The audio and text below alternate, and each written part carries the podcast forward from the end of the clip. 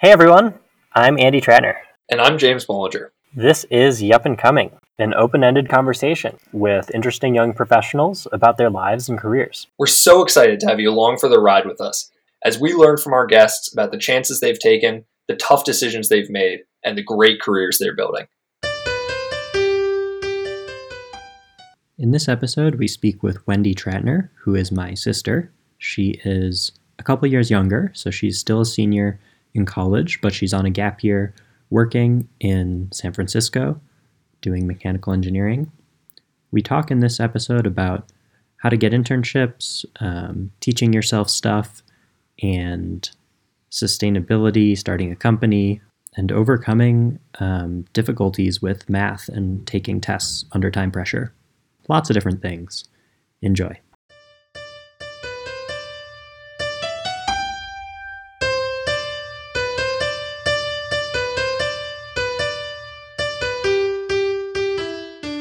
Can you walk us through how did you grow up? Where did you grow up? Kind of your life story pre-college. Sure. Basically, I grew up in Wisconsin. There's like nothing relevant except like the deep stuff. So I guess I'll just go for it.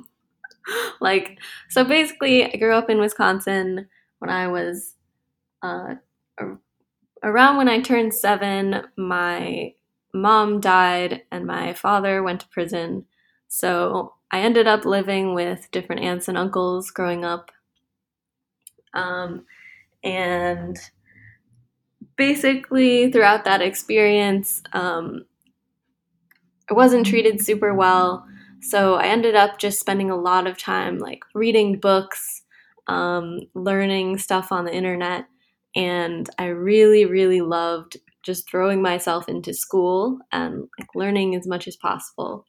So I kind of found out throughout the years that I loved science, and every new science I tried, I loved it more. So it started with like biology, and then I loved chemistry, and then I tried physics in high school, and that was my favorite thing. So I kind of just, everything I tried, I ended up just loving science and STEM.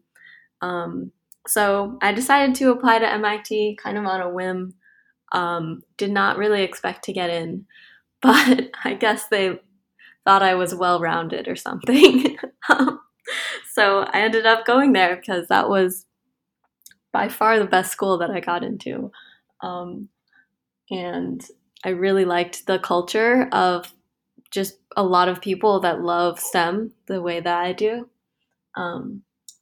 So I ended up there and thinking I was going to study biology, but kind of was swayed by the engineering culture into studying mechanical engineering. I'm so sorry about your parents, Wendy. That's horrible. And I guess the follow-up question that I would have is, you know, having kind of had like so much trauma and so much hardship so earlier in your life, how do you feel like that affected, you know, the way that you kind of went through school and you know, what do you kind of take from that? Like what are the biggest things that kind of changed for you? Well, for me personally, like almost everything I did in my life to be like, I don't know, to become successful, was honestly out of a lot of spite for my aunt, one of my aunts who did not treat me very well. And yeah, I'm not super happy to say it, but honestly, just wanting to spite her motivated me to try my best to become like happy and successful, and kind of take the higher road. So for me, it was kind of a tough transition. Like once I got to college and I felt like I finally did something great and I was happy, I had to figure out a new source of motivation. So for me, that kind of just became like wanting to help improve the world, specifically by solving climate change. that became like my new source of motivation, because I think it's just like a really important problem. And I think it's kind of crazy that we haven't done enough to solve it, and that a lot of people don't even know about it. And those who do know often don't care. So for me, it's just really motivating because it's frustrating. It's like a frustrating problem, and it's a big problem that probably I won't ever solve, at least by myself. So it's something that I feel like I can kind of dedicate my life and my like career to, and it's pretty fulfilling to have something like that to be passionate about. What was that transition like your freshman year of college? I mean, I know that for most people that's a hard transition, but it sounds like you had, you know, so many added layers on top of that of, you know, kind of getting back your aunt for not believing in you in the same way. You know, did you kind of find your kind of new sense of purpose and this new focus on solving climate change pretty quickly, or was that a longer process? I don't know. It was kind of a bit of a longer process for me to like realize that was really what drove me. By the time I got to college, like I was still working on like cancer research a lot and doing like biology, thinking I was going to become a doctor. But kind of like, I don't know, the more I like thought about it and realized what kind of clubs I was drawn to and research projects, I just like realized, I mean, I knew in the back of my head that I like was really passionate about climate change, and I was like on the climate action team and the energy club and like looking at climate classes. But I don't know, something like clicked probably actually took me until this year that like this is actually the thing that I need to work on, and I should stop working on other things that I don't care about as much. Yeah, it was just kind of like a switch, like why am I not doing this? Because clearly this is the only thing I care about. Totally. And what were some other questions that you had kind of freshman year of college? Like, you know, there's so many things that are changing in life. What were some other like aspects of, you know, maybe your longer term path that you were trying to kind of navigate to? It was rough. My first semester, I joined this like crazy party floor because I never, like in high school, I like never went to parties or like had any alcohol or anything. And I thought that was like really exciting and cool. So I joined this crazy party floor. And then my second semester, when the first semester we don't have grades, it's just pass fail. But the second semester, all of that kind of hit me. I realized like I was not doing a good job academically because of that. So I like ended up leaving that floor to prioritize school.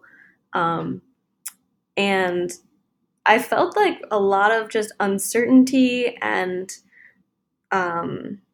like lack of confidence in my own abilities for a lot of reasons. I think like growing up, I kind of had an insecurity in my like math abilities because I always took a really long time on tests and sometimes didn't finish. Even though like I did well on the problems I finished, it just took me longer. So going to MIT and like comparing myself to all the really smart like math nerds was pretty daunting.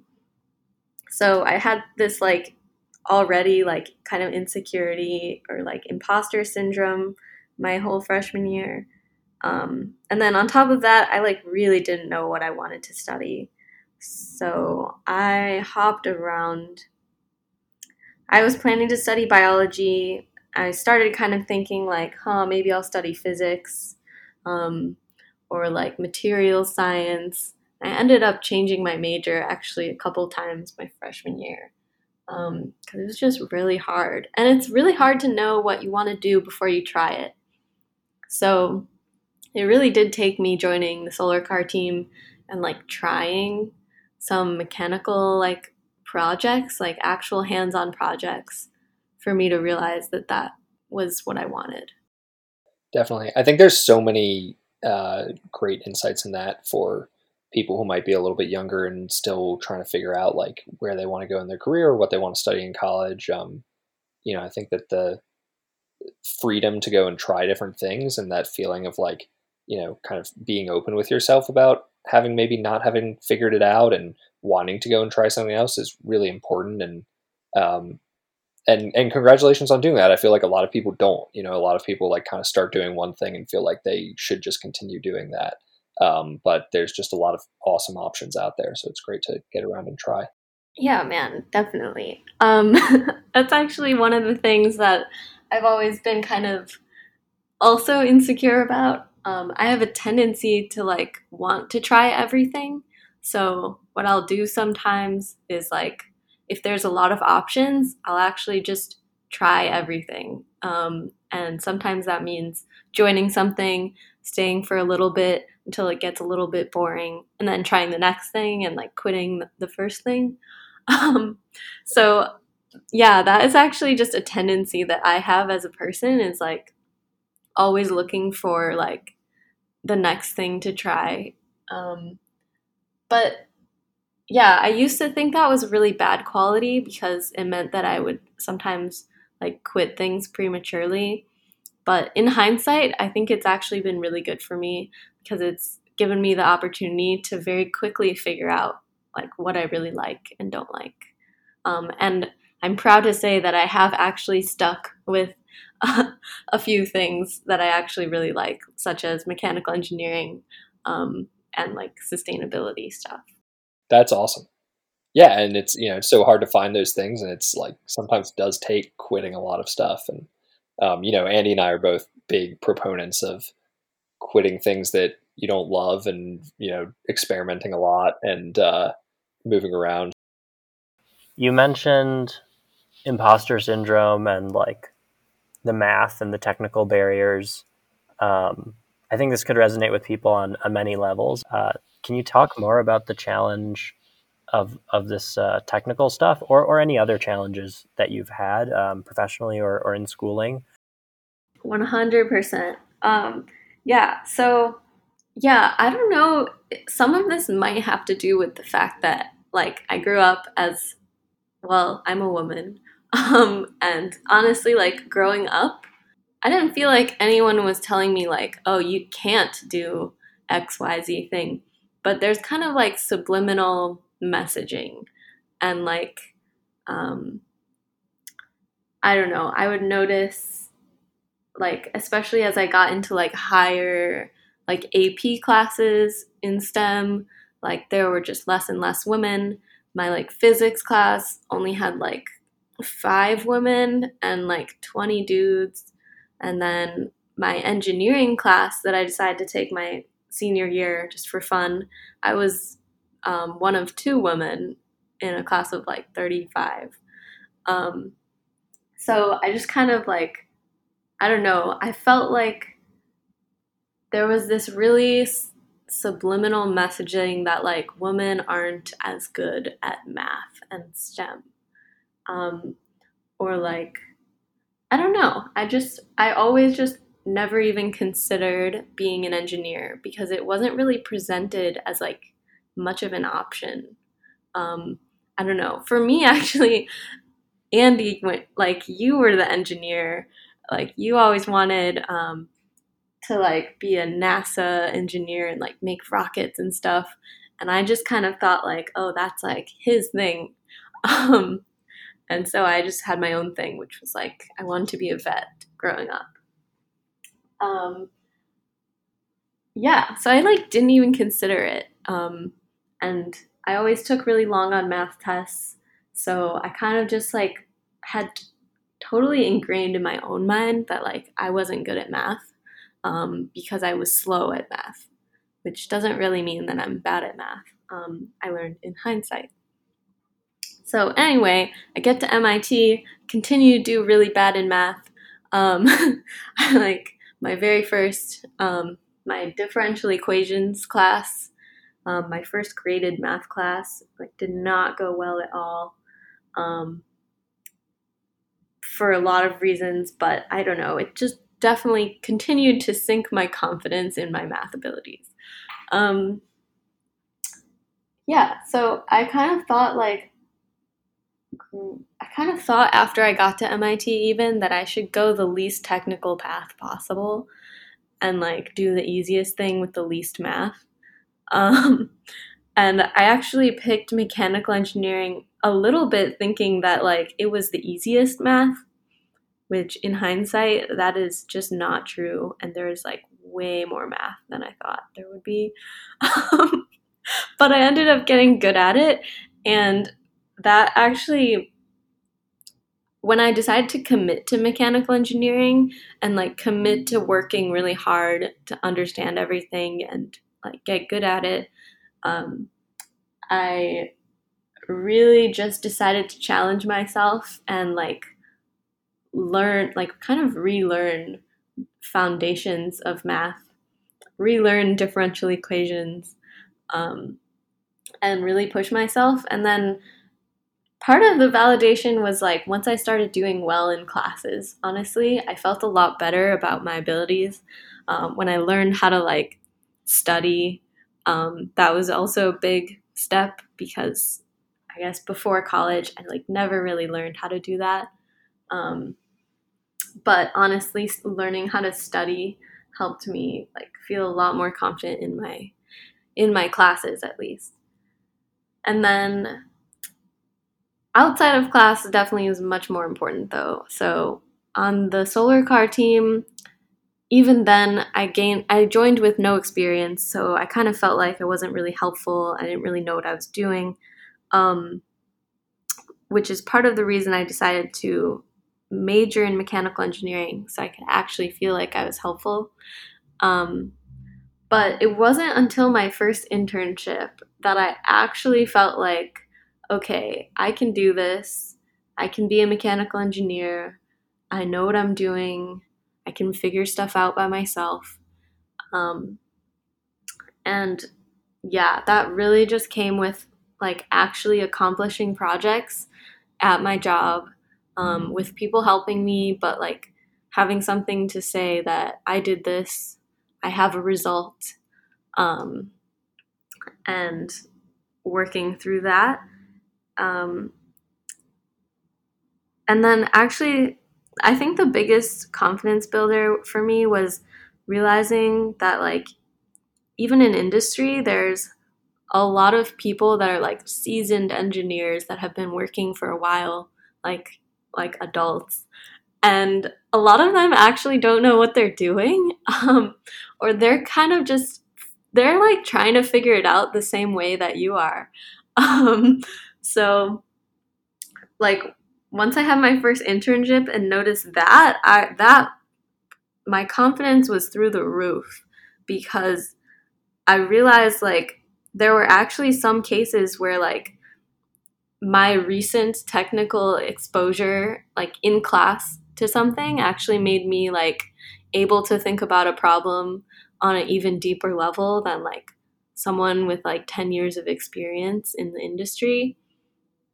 And I could propose solutions and think critically about things, and have actual discussions on the same level as some of these professionals. So for me, that was really eye-opening because, I mean, if you think about it, a lot of these people have the same education as you or similar, and so they're kind of I don't know, it's not that crazy to imagine that you could work alongside them. There are a lot of great things to dig into there.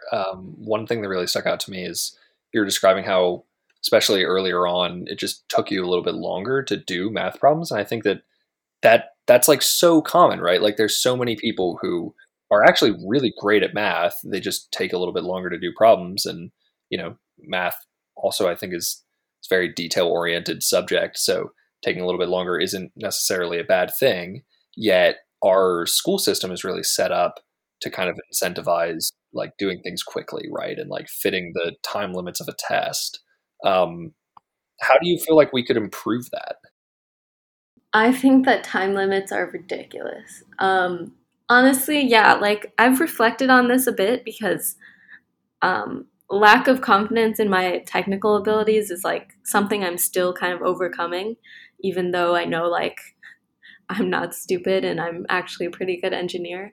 And a lot of it comes from, it's just rooted in this, like in school throughout your entire life, your like ability is determined by a grade on a test. And yeah, for me, like the reason I think that I've always performed worse in math than any other subject is not because I'm bad at math. It's really just because there is a time limit.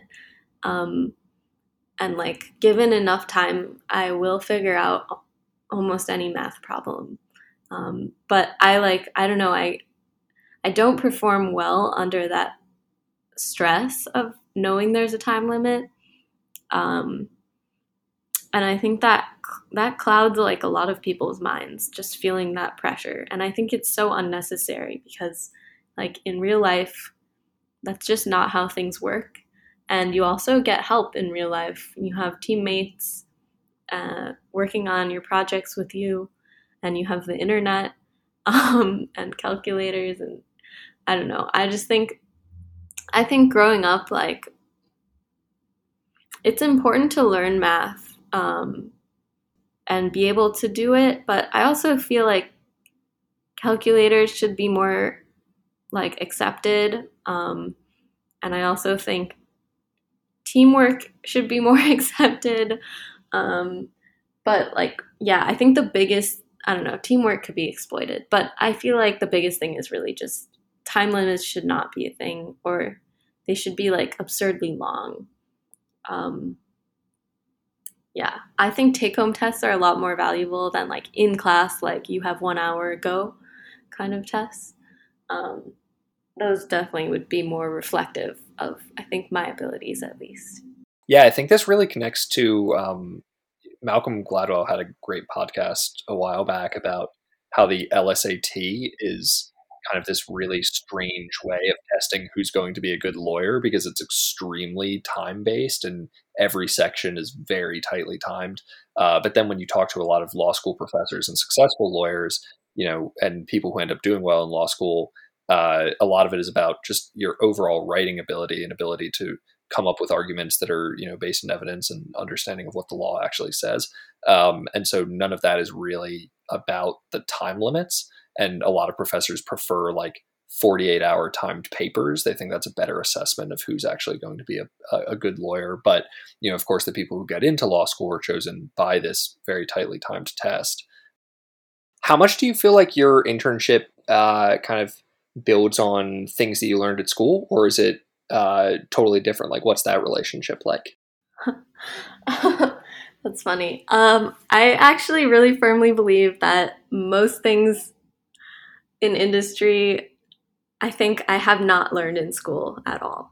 So I recently joined a new startup called Tro in January, and we're building super efficient AC and heating units that are more sustainable than what's currently on the market.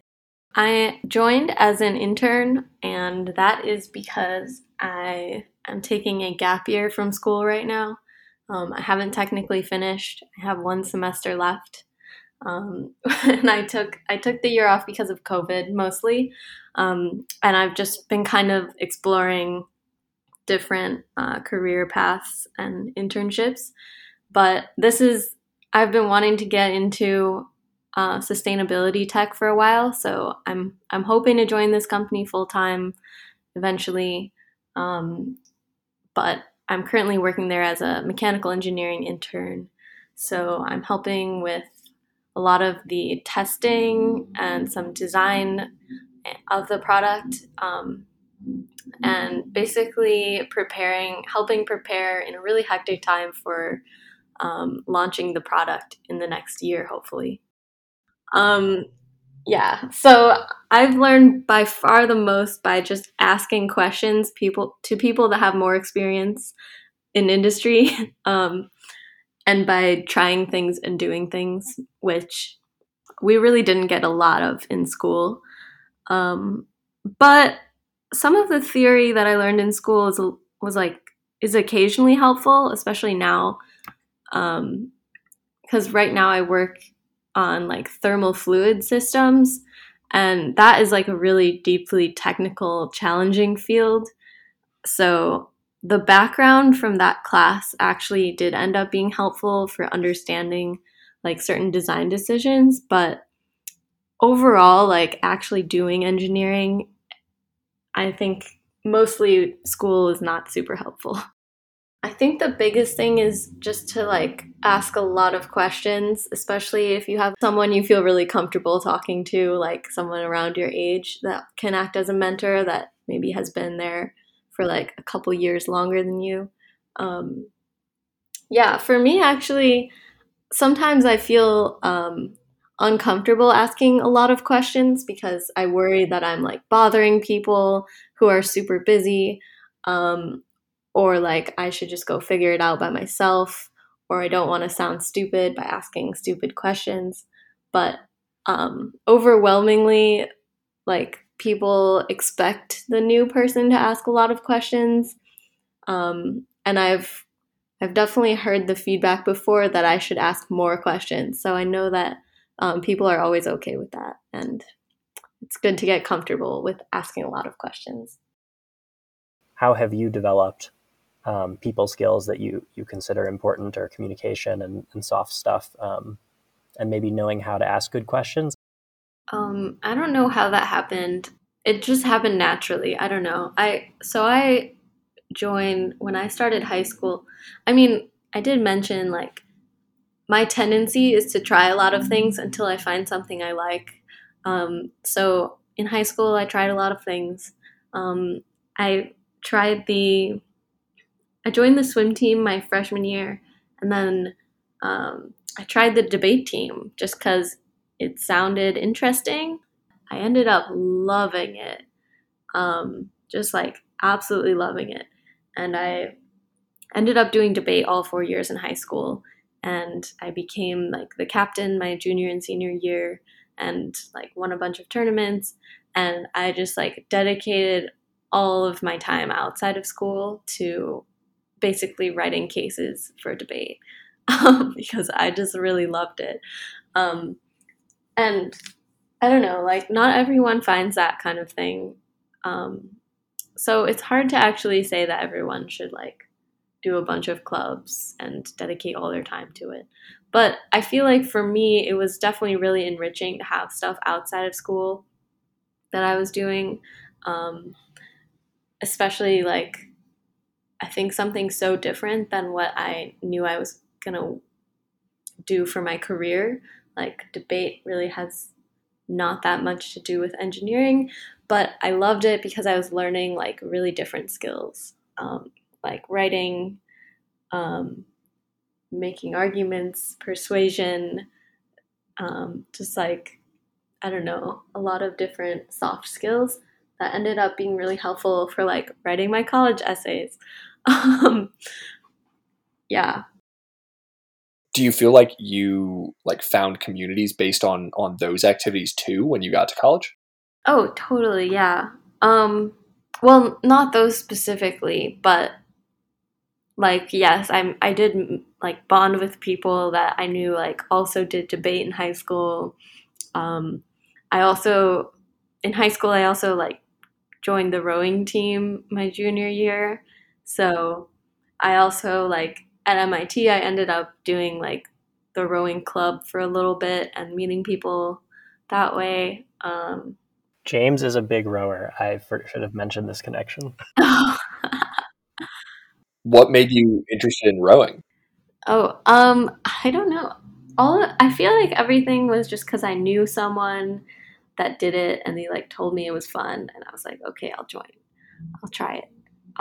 Yeah, so I had a random friend that was on the rowing team, actually someone from debate that was also on the rowing team, And he was like, well, actually, he was really trying hard to recruit me because I'm small. And he said I'd be a good coxswain. So I actually joined as a coxswain. That was really fun for a little bit until it got boring and I wanted to row. So then I just became a rower. I think rowing's way more fun. Yeah, Cambridge is a cold place to be a coxswain. A little warmer if you're a rower. So taking a step back here, you're doing debate. Did these kind of activities that you're pursuing on the side ever start to creep in as stuff that you might want to pursue professionally? Or were you always pretty focused on like, no, I really care about, first biology and then engineering and I want to do something more related to like solving climate change? No, man. I had no idea what I wanted to do for a career. Like, no idea. I knew I had no idea, and it gave me some anxiety. But I knew I'd figured it out in college, at least.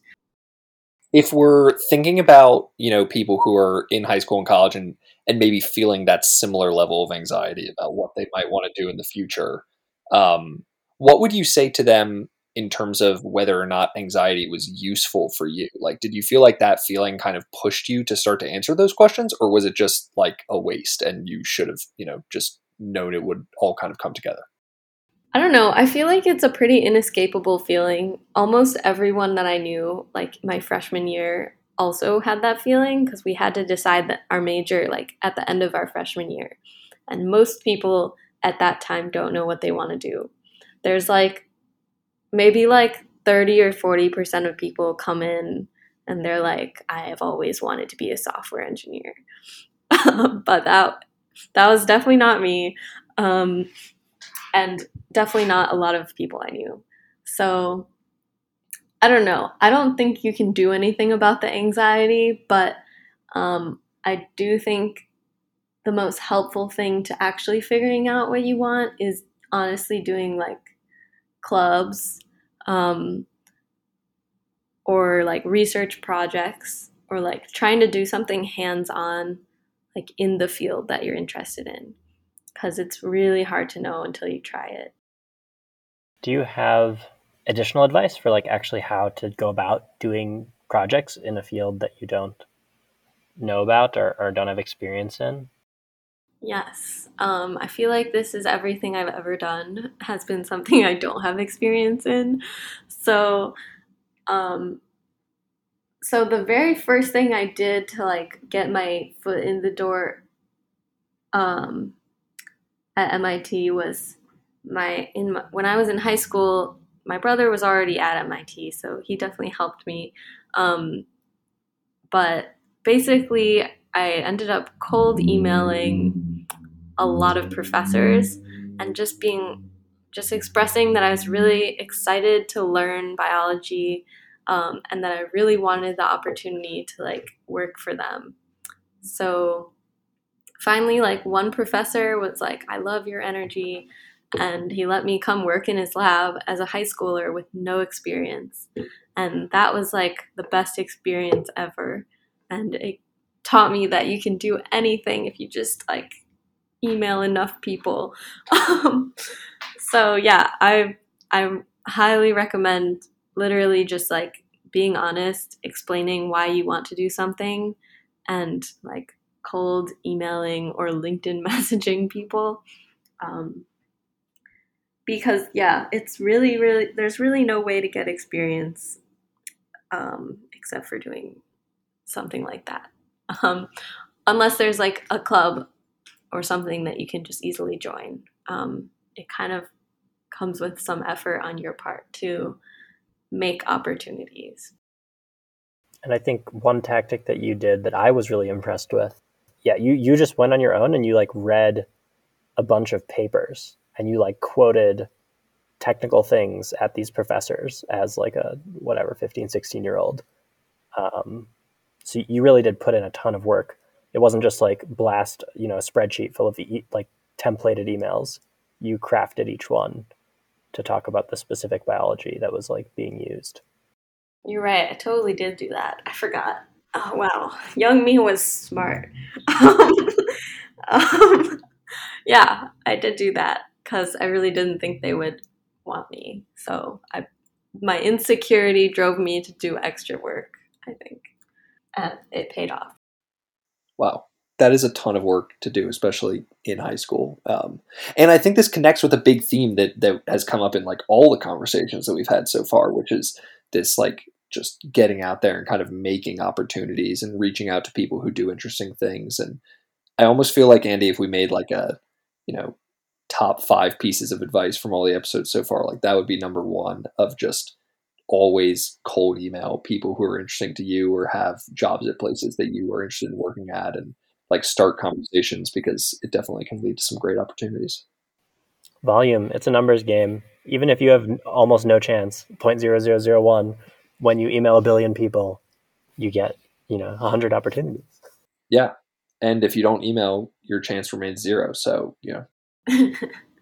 Exactly. And I feel like it's interesting because I know a lot of people that like I've tried to give this advice to, and they're really resistant to it. And like when Andy first told me to do this, I was very resistant to it in high school because I was like afraid of rejection pretty much. And so I was like, I'm not going to email them. That's crazy. They'll never respond to me. But yeah, like that's just a barrier you have to overcome if you're not used to it. I think it's just definitely always better to try than not to try. It's how we get all these great guests on our podcast. Just I blast all of my friends and 5 of them respond. The 500 don't. Totally. I often think back and I feel a lot of regret that I didn't take a gap year before college, because I feel like working and getting that perspective before going to school would have been really good. But I'd love to hear, Wendy, about, now that you've kind of made the decision to take a little time off for this year and get some working experience. Obviously we'd love to talk to you after you go back to school and see what that experience is like, but just thinking about going back and kind of doing your last semester, are there any changes that you're going to make or any ways that you're going to kind of approach that academic experience differently? Actually, yeah, I'm a little bit undecided about it. Partly because, so the gap year has been awesome for me because I like finally had the epiphany that I should switch into sustainability tech. And I found a company that I love. I tried really hard. It was like, it took a lot of effort to actually get the position. And I really want to stick with this company. So part of me kind of wants to just like finish off my major as soon as I can with like as little difficulty as possible and just take like easy classes.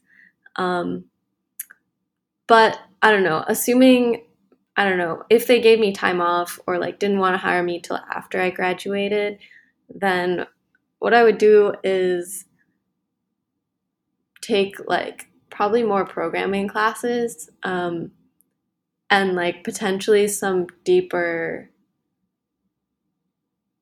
I don't know. Actually, there's so many things I want to do. I only have 1 semester left, so it's a little bit hard to prioritize. But like, yeah, my gap year has made me like want to take a Chinese class. I like want to take some more like climate change classes, energy tech classes. But yeah, I don't know. It's really going to depend. It's going to just depend how I feel then, I guess. Definitely. What spurred your interest in Chinese? Well, I have been traveling a little bit this year, which is questionable, but anyway, I did. And I met some people that like speak Chinese very fluently, and I don't know, being around them just made me want to like, I don't know, be able to understand, because I'm half Chinese and I don't speak any Chinese.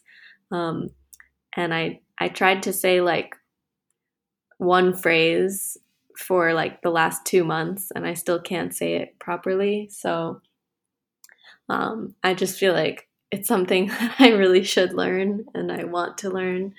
So I don't feel like such a cultural imposter. What are you most uncertain about, or what do you most want to resolve, and how are you going to do that? Or if you don't know, that's fine. Yeah, I mean, there are quite a few things that have been on my mind recently. My current job, I absolutely love the company. I've only been here for like 2 months, a month. That's crazy. It's been like not even 2 months, but I've done a ton of work already, and I feel like I'm learning so much. I love the team. Like, everyone on the team is awesome, and I have so much to learn from all of them. And I'm really, really passionate about the mission. I love the product.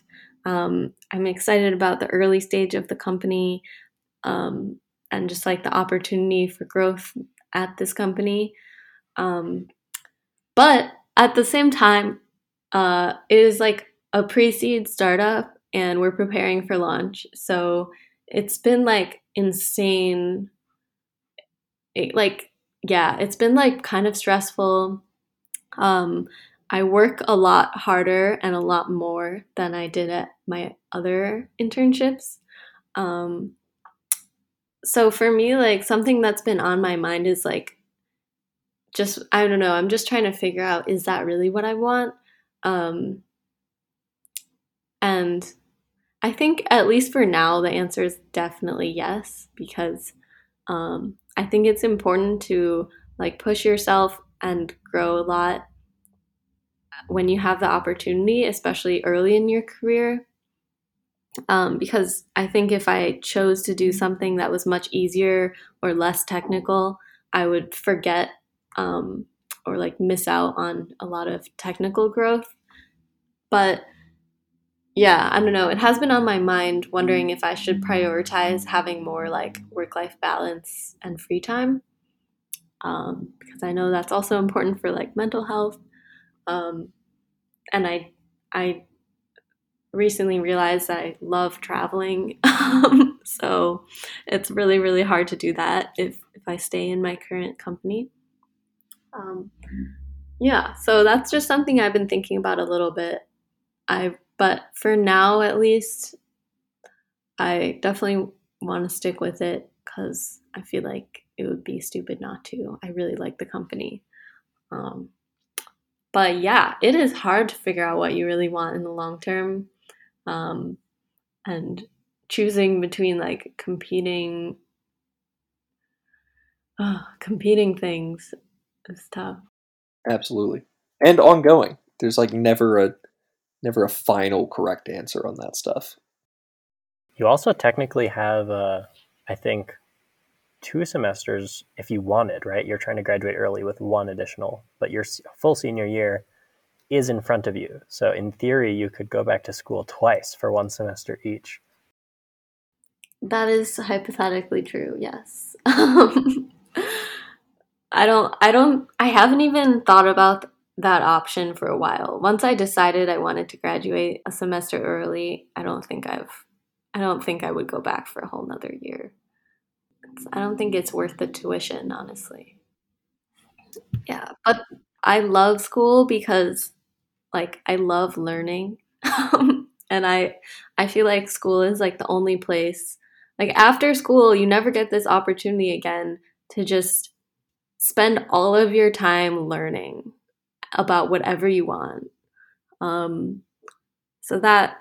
Yeah, I do want to go back and like really savor my last semester, actually. But yeah, I do agree that it's also soul sucking sometimes.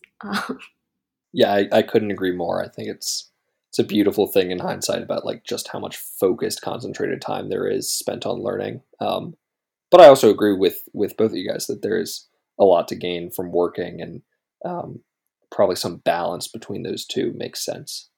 Definitely. I think, yeah, working in the workforce it's a lot less stressful. I don't know why. It's actually stupid, because all stress in school is like self-imposed pretty much, because you don't have to care about your grades. But if you do care about your grades, then it's really stressful.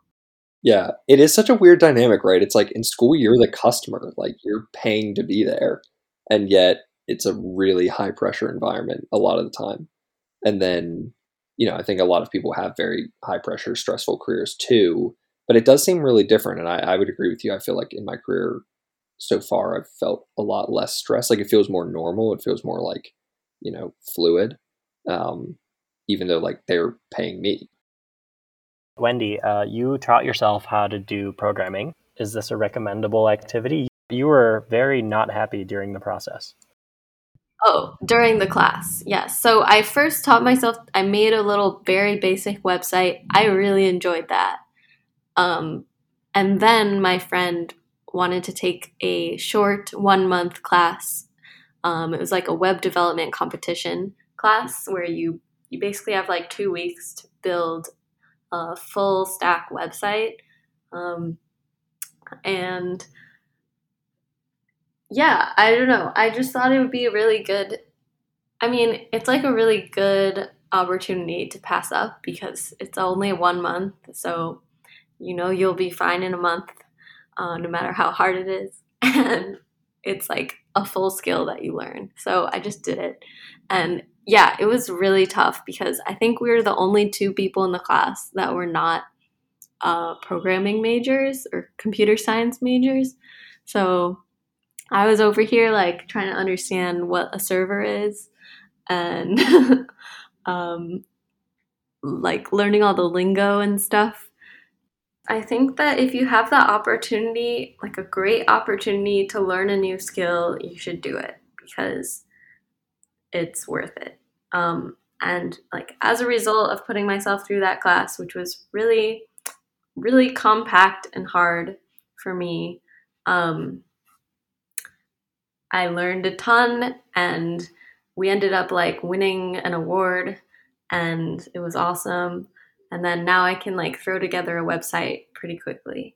And that was useful this summer when I tried to start a company and made a website in like a day. But yeah, I don't know. I feel like this is very specific to me because like I really like art, so I enjoy like designing websites, and I think it's just like a fun kind of like mindless activity to do. But no, it's not for everyone. So I wouldn't really recommend that specific thing to everyone. That's super interesting that you started your own company. What was the goal of the company? Yeah, I spent this summer trying really hard to like start a company. The idea was to help restaurants sell their excess inventory food at a discount. And I wanted to do this because I saw that in Europe, there's a company called Too Good to Go that does exactly that. It's kind of like Uber Eats, except the food you get is all like leftovers or stuff that would be thrown away. And that's really important because food waste is a huge problem in the US, but we don't have any solution like that where people can redistribute food that will be wasted. So yeah, I thought that was something cool to work on. But it didn't end up working out because it turns out during COVID, restaurants aren't really open and they aren't really caring about their food waste that much. Just a small problem. Yeah, that's really inopportune timing. I'm sorry. Yeah. Yeah, my hypothesis was that it would be a better time because I don't remember. It doesn't make any sense in hindsight. I thought restaurants would like, I don't know. I thought they'd be more concerned about their food waste because they're trying to cut costs. But no, they're just like not ordering. They're just like under ordering food to cut costs instead. That is an interesting response. I mean, I totally agree with you that there is like another very plausible theory that restaurants' business has been cut drastically, right? And they're trying to deliver via these different platforms like, you know, Uber Eats and Grubhub and DoorDash and whatever. But, you know, they take a cut too. So the business becomes a little bit tougher. So you would think they'd be looking for like other sources of revenue and ways to reduce losses, and like a, you know, a system of selling kind of their leftover stuff would be great. But I mean, I guess if they're just cutting their inventory orders down a lot, that's another way to solve that same problem. Yeah. Also, yeah, a lot of these things were based on like an outsider perspective. But when I talk to restaurant owners, there's like so many things I learned. Like they don't think about this in the way that as an outsider I would think about it. They're just like trying to think about their customers and like how to like just get through the day. They're not really like trying to optimize everything all the time. What else did you learn in the process of going for this? Also while working full time, right, at your internship? Yeah, I don't know. I learned a lot. I learned that I should not try to start a company while working full time because I burned out. I learned that the very first step in starting a company should be talking to customers or potential customers and just asking them about the status quo before you do anything or try to make a product or have an idea even. So yeah, I don't know. There's a lot of stuff in there, but I don't feel like we should go into that because I could talk about that for like another 10 hours. Do you feel like there will be more entrepreneurship in your future? Yes. And part of the reason I tried to start a company this summer was because I just wanted to get some experience. I didn't necessarily expect it to succeed. In fact, I really didn't because, I don't know, like I know that I have a lot to learn. But I wanted to learn as much as I could about how it will go when I start my real and successful company in the future. My goal is to eventually start some kind of company around like climate change and clean energy. Because I know there isn't enough being done. So there's definitely something that I can do to innovate and like help accelerate solving climate change. Nice. Yeah, always good to get in some reps early and have, you know, it sounds like a great experience. And I wish you the best of luck when you launch your next company. Wendy, you, I think, have done some really remarkable up-leveling, not only technically and in many other aspects of your life, but just adulting. And maybe like one example I'm thinking of is money. Maybe do you want to tell the world about that little journey, and then more broadly, like any other adulting skills or like mentors or things that have like taught you important ways of being that maybe you want to share with kind of the general college student who's trying to become like a self-sustaining individual?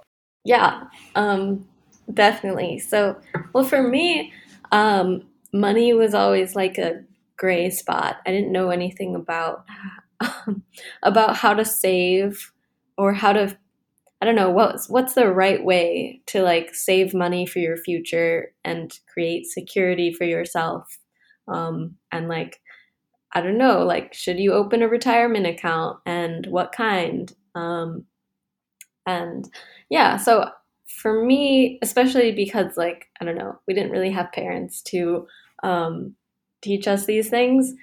I like pretty early on in college started kind of asking around first with my friends, and my friends told me, a couple of them who like had credit cards told me I should get a credit card. So the first thing I did pretty early on in college was I like got a credit card to start building credit history. And I realized like, wow, there's probably other things I don't know that I should do. So I actually got in touch with like a financial advisor. Someone that I knew introduced me to a financial advisor who was willing to just like chat with me for free and give me advice, which was awesome. So I went and talked to this guy in Boston, and he just happened to be like a really sweet, caring guy. And I like told him my story, and he just gave me free advice. And he recommended some books to me. So he actually bought me a book called Rich Dad, Poor Dad, and a book called The Richest Man in Babylon. And he made me promise to read them. And like, I don't know, I don't normally do that kind of thing, but because he bought them for me and was like so kind, I did it, and I like delivered on my promise, and I went back to him later and like told him what I thought of the books. But yeah, that was really the start of it. So the book Rich Dad, Poor Dad kind of introduced me to the idea of like, you should just like save whatever extra you have. Or actually, no, you should make it a priority to save. So you should first like save for yourself, and then think about how to budget the rest of your money. Like saving is really important. And then also that investing is really important, and making sure your assets are like growing. So yeah, it doesn't really go into like specific advice on that, but there's a lot of different ways to do it. And honestly, just talking to people who are good at managing their money is a pretty good start to figure out what you should do. And it varies a lot, but I don't know. Once I was exposed to that kind of literature, I just got more interested in like learning more. And I started like doing some investing, and I opened up retirement accounts and like made it a priority to save money. And yeah, that one guy just like helped me a ton, and I'm very grateful. Nice. I actually read Rich Dad, Poor Dad just like, I mean, maybe 3 years ago, something like that. Yeah, it's like a really fast read and does have some really good advice in there. And I think it's good to start thinking about that stuff early. Yeah. It's a really good exposure, a good early exposure to like, oh, this is how I should think about saving. Yeah, so it's a good start. It turns out, I don't know if I read this article about it afterwards, that apparently he made up many of the details about like the two dads, and it's like it's mostly a fabricated story, but the lessons of the story are really good. They're so good. Yeah, I'm not even mad about that. Like, who cares? Yeah. And then the other book I mentioned, The Richest Man in Babylon, it's like a fable about like this guy in Babylon who's like the richest guy. I don't know. It's just like, I think it's like 10 chapters, and each of them is like one lesson you should learn about like how to save your gold coins and buy the biggest coat. Farquaad went to the market and saw a camel. Yeah. Yeah. Like that, but it's just got some like good principles in there that you kind of learn about how to think about money. And yeah, I went back to this financial advisor, and I was like, okay, like this was a lot of really broad ideas, but like tell me what to do. Like, what should I do concretely right now? But I don't know, I ended up kind of just figuring that out for myself, and just doing a lot more research to figure that out. What is your biggest boat that you would love to save up for? I actually don't know. I feel like I'm saving for the potential of like maybe buying a house in the future, I guess. At least I would like to have the opportunity to like buy a house when I'm older. That's like the biggest expense I can think of that like I might have. We've talked about Tesla. Maybe. If I am wealthy enough. We can't all be homeowners like you yet, Andy, so we gotta take steps. Yeah. I would really just like to have the ability to like travel freely and not worry about like if I can afford it. That would be nice. So I'm partially also just saving for that.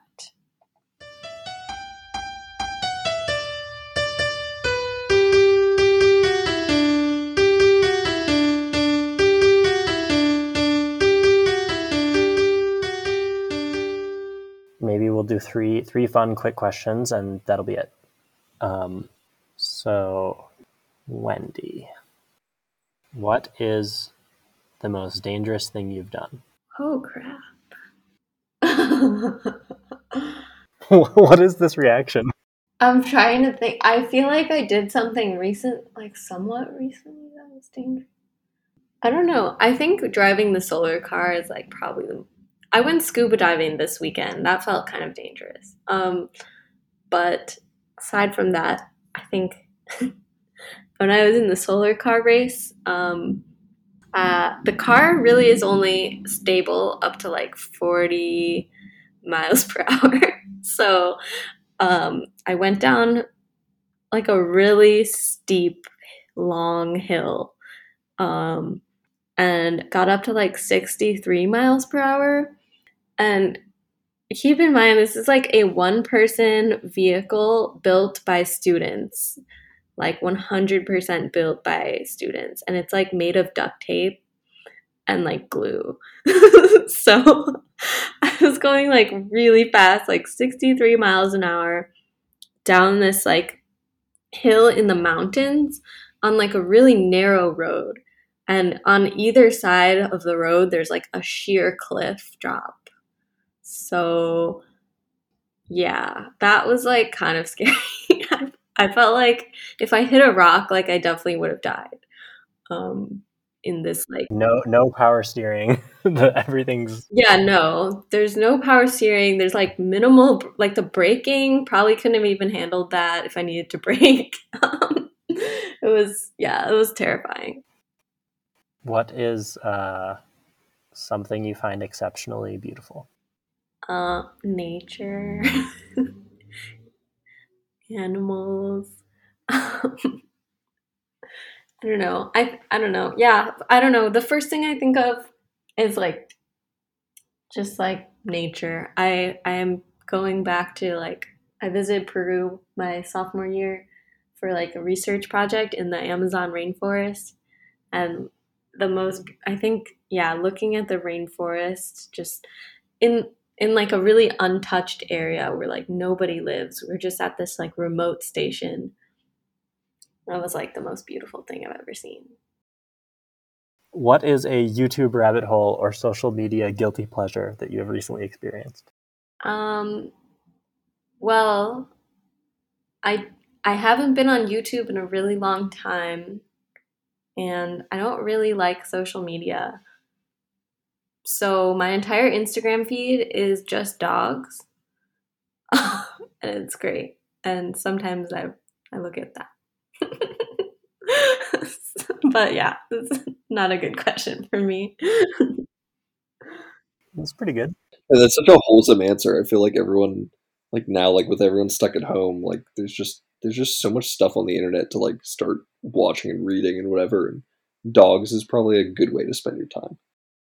Thank you, Wendy. Yeah, thanks so much, Wendy. It was great to get to meet you and learn about all these interesting different facets of your life. Okay, I'm going to take care of Lucas's bunny. Oh, Pabu? Really? Say hi for James. Wow, okay, you know them. Okay, cool. Yes, Pabu. I've never met him. I'm very excited, so I'm going to go meet him right now. Bye, everyone.